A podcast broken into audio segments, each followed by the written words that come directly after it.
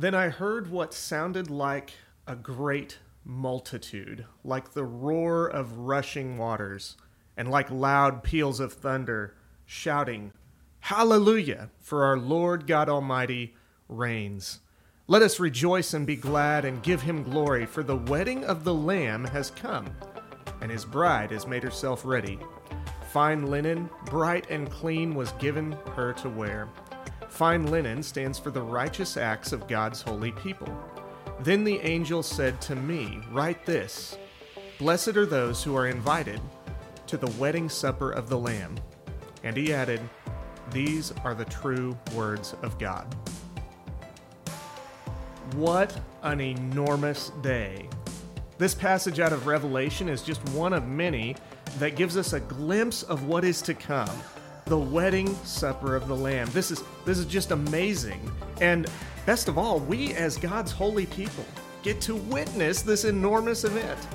It's a good thing that we as the church are just as perfect as could be here on earth right? I mean we're preparing for that right now. There's no divisions. There's no denominational uh, differences and divides. There's no arguments over pews or chairs. There's no arguments over the color of the carpet or modern or traditional worship. And, and let's not forget that fleeting pagan divide of whether that kiss was sloppy and wet or unforeseen. That's us, right? We're just perfect as could be. No. The sad reality is that far too often, leaders are either inactive or misguided. We have this, uh, this selfish motive in the background that, that just does not get seen. We, we don't do what we're called to do. We have maybe power struggles, uh, divisions in the church. They're so common that they're almost expected. It's terrible to even think about how many people have left the church and completely left the faith because of how God's people were acting. And you know people like that, and so do I. But Jesus declared a promise to the Apostle Peter about the church. Let's take a look. And I tell you that you are Peter, and on this rock I will build my church, and the gates of Hades will not overcome it. There is certainly brokenness across the capital C church, but in the end, through the power of Christ alone, the church will prevail. Welcome to episode three of the Total Ministry Makeover.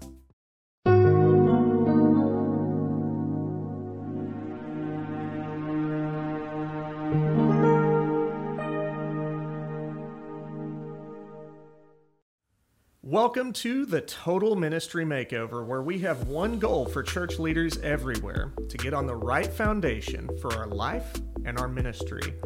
Regardless of the size of your church or the size of your leadership, if you follow the steps of the Total Ministry Makeover, it's going to dynamically change how you lead in your church, and by extension, how your church can impact your community, your world for Jesus Christ. I'm Shane Thacker, I'm your host. Thank you so much for joining today.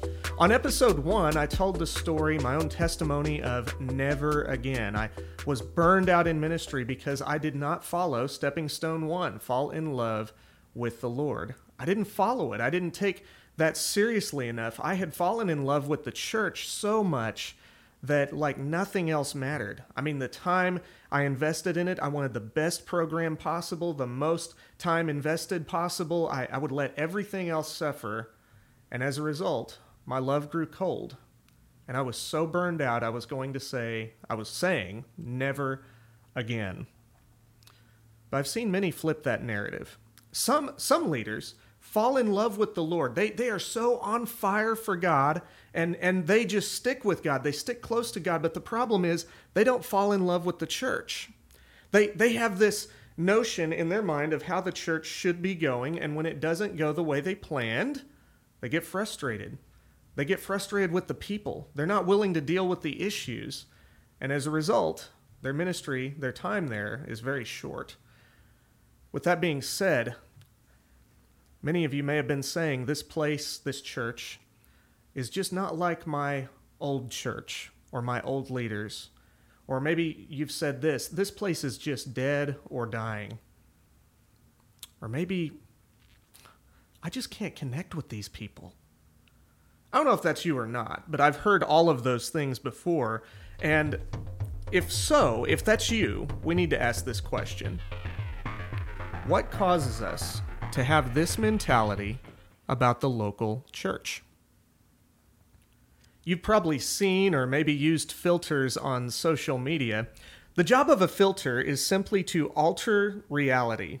Uh, maybe they cover something up. Maybe they distort your view. They they fully remove some or all of the image, or maybe they have a certain color they want to take out.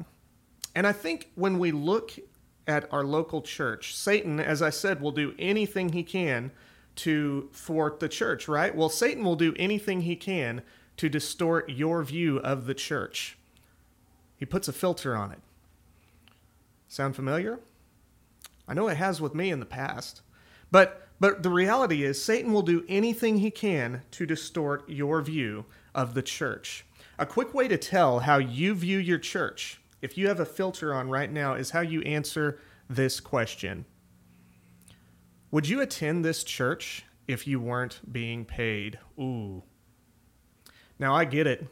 The church is broken. It's full of broken people. It's full of hurt and pain and loss and sin. You name it, it's there. The church is full of those quirky personalities of, of people that do those things that are just socially unacceptable.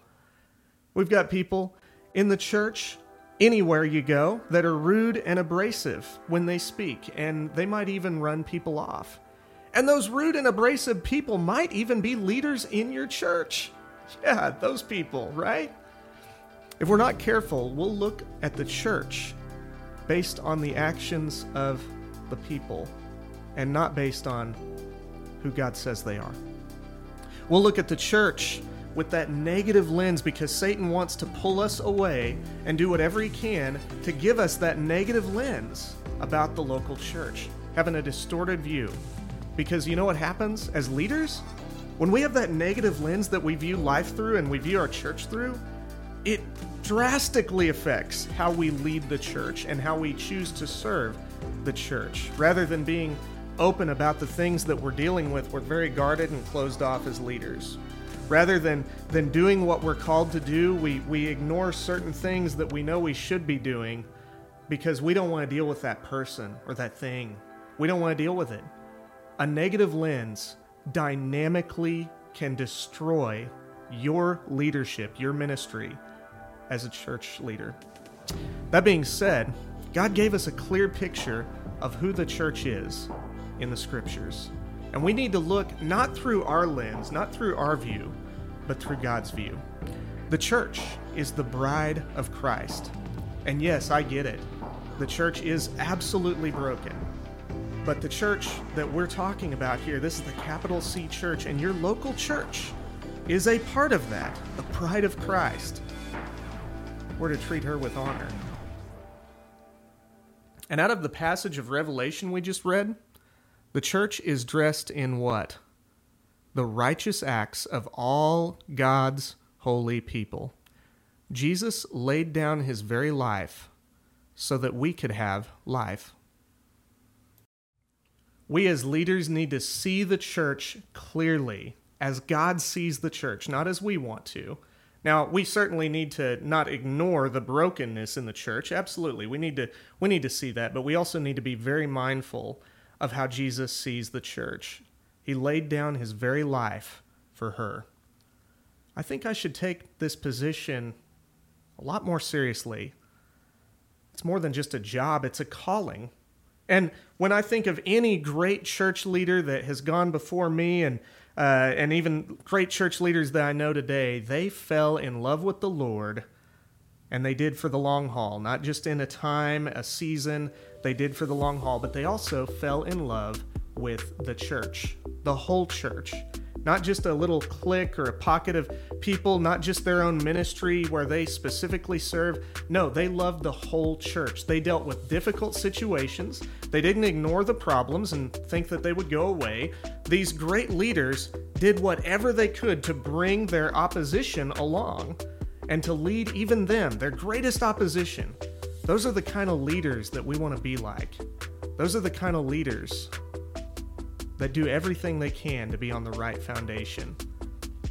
That love for the church lays the foundation for the church trusting that leader. Well, when, when a church can trust a leader over time, they're going to learn to love that leader. And when the leader loves the church and the church loves the leader like Jesus would want us to, that church starts looking a lot more like Jesus. Think about it. There's no faster road to the very heart of God than by following the greatest commandment, right?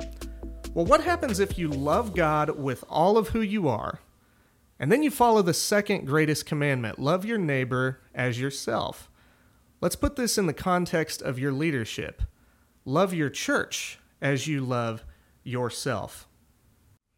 After all that Jesus did for us, I think we can handle those quirky personalities and those rude and abrasive people they're the whole world over. You will find them. I think we can love people through their brokenness.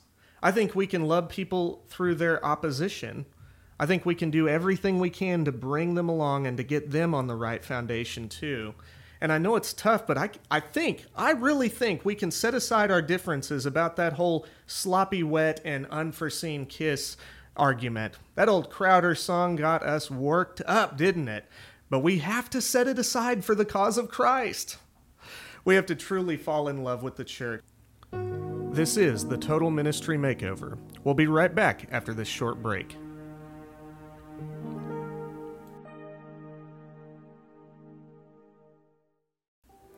We always appreciate reviews over our book as well as our podcast, and we got this one in this week from a friend, Mike McDowell.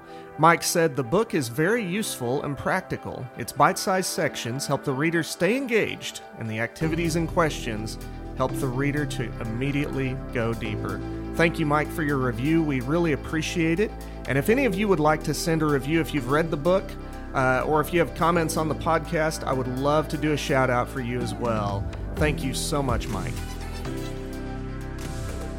I have a couple of guest speakers lined up in the next couple weeks uh, that I cannot wait to share about with you. It's just so exciting to have them come and join the show. It may not be this next week, it may be in two or three weeks down the road, but I also have a special offer on my book running now through the end of November. Let's take a look at all this that's coming up. I'm so excited to announce a special guest coming soon Doug Franklin. Doug is the president of LeaderTreks, an innovative leadership development organization focusing on students and youth workers.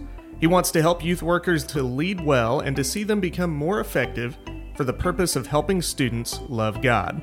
I have the privilege of knowing him, and I'm a contributor for their blog. I'm thankful for their ministry to youth workers all around the nation. He's going to join us in the coming weeks to talk about how to lead a team. It's one of our later stepping stones. I'm also excited to announce a special guest coming soon.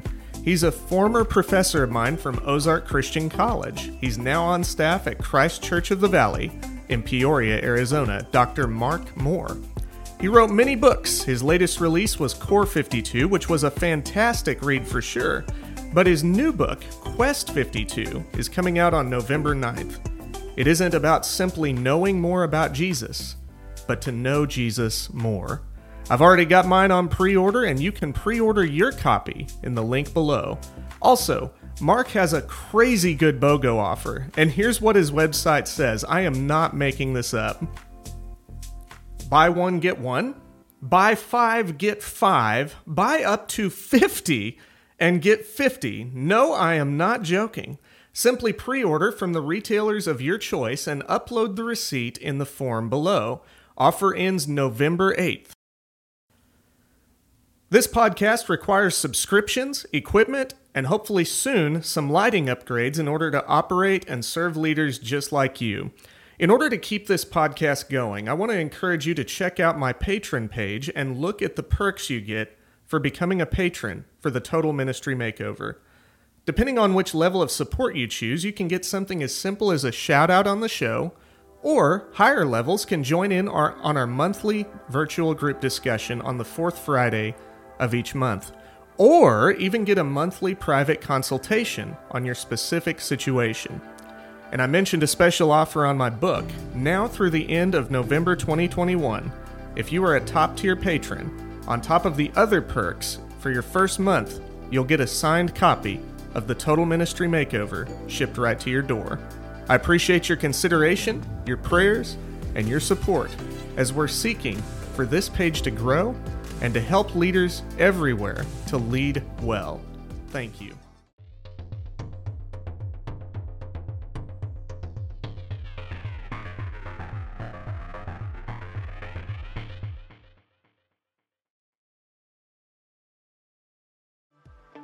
We all know a great church leader or two, don't we? We know them. How can we be one of those great leaders? The ones that when your when your church family thinks about you down the road many years from now, they smile because they know how much you loved Jesus. And it, not only that, but they want to they want to be inspired. They are inspired as a result to love Jesus more themselves. That's the kind of leaders we want to be. The ones who have the right foundation for life and ministry. Here's the groundwork for this week that I want to challenge you to do. Meet with that wise leader we talked about last time and talk about how you are currently viewing your local church. And I'm going to try something here a little bit different. I have in the description a list of questions from this episode that you can go through with that wise leader. So, viewers, please let me know what you think, whether you use them or you don't use them. Um, if you were able to meet with a leader and what was the takeaway with that, if you have something to share. Um, but if if this is something that's utilized, I'm going to add questions every single week. Uh, I'd definitely love to hear from you on that. You can't lead those that you don't love. Imagine those who might be in direct opposition, causing active division in the church. What would happen if you, as a leader, fell in love with the Lord so much you viewed the church the way that God views the church, and, and you'd be willing to come alongside your greatest opposition in the church, come alongside them, to love them like Jesus loves them, to do life with them, to do everything you can to bring them along. What would happen if you did that, got them on the right foundation as well, and started working together with them? How much would that transform your church family? How much would that affect things years down the road because of the stuff that you did today? Those leaders that are great go above and beyond, they go the extra mile to get people on the right foundation for Jesus Christ, the whole church. That's a leader worth following. That's a leader that makes me smile. And Jesus laid down his very life for the church. What do we need to lay down as leaders in the church? I would start, if you have one, with that negative lens of your local church. It's an important thing. We must do it. If that's how you're viewing things, I'd encourage you to go back to stepping stone one and start that one over again. How much do you really love the Lord? Are you willing to go to any ends that God was willing to go for the church? Jesus never said it would be easy, nor did the apostles. But leading in the church is more than just a job, it's a calling, it's sacrificial. We do it out of our love for God, which should be unconditional.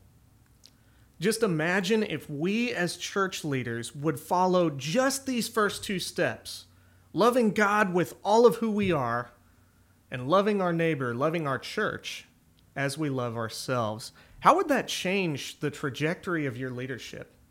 How would that change the entire culture of your church? How would your church then change the culture of your community? It's a powerful thing if we follow these first two steps. This is the healthy foundation we all need to be on.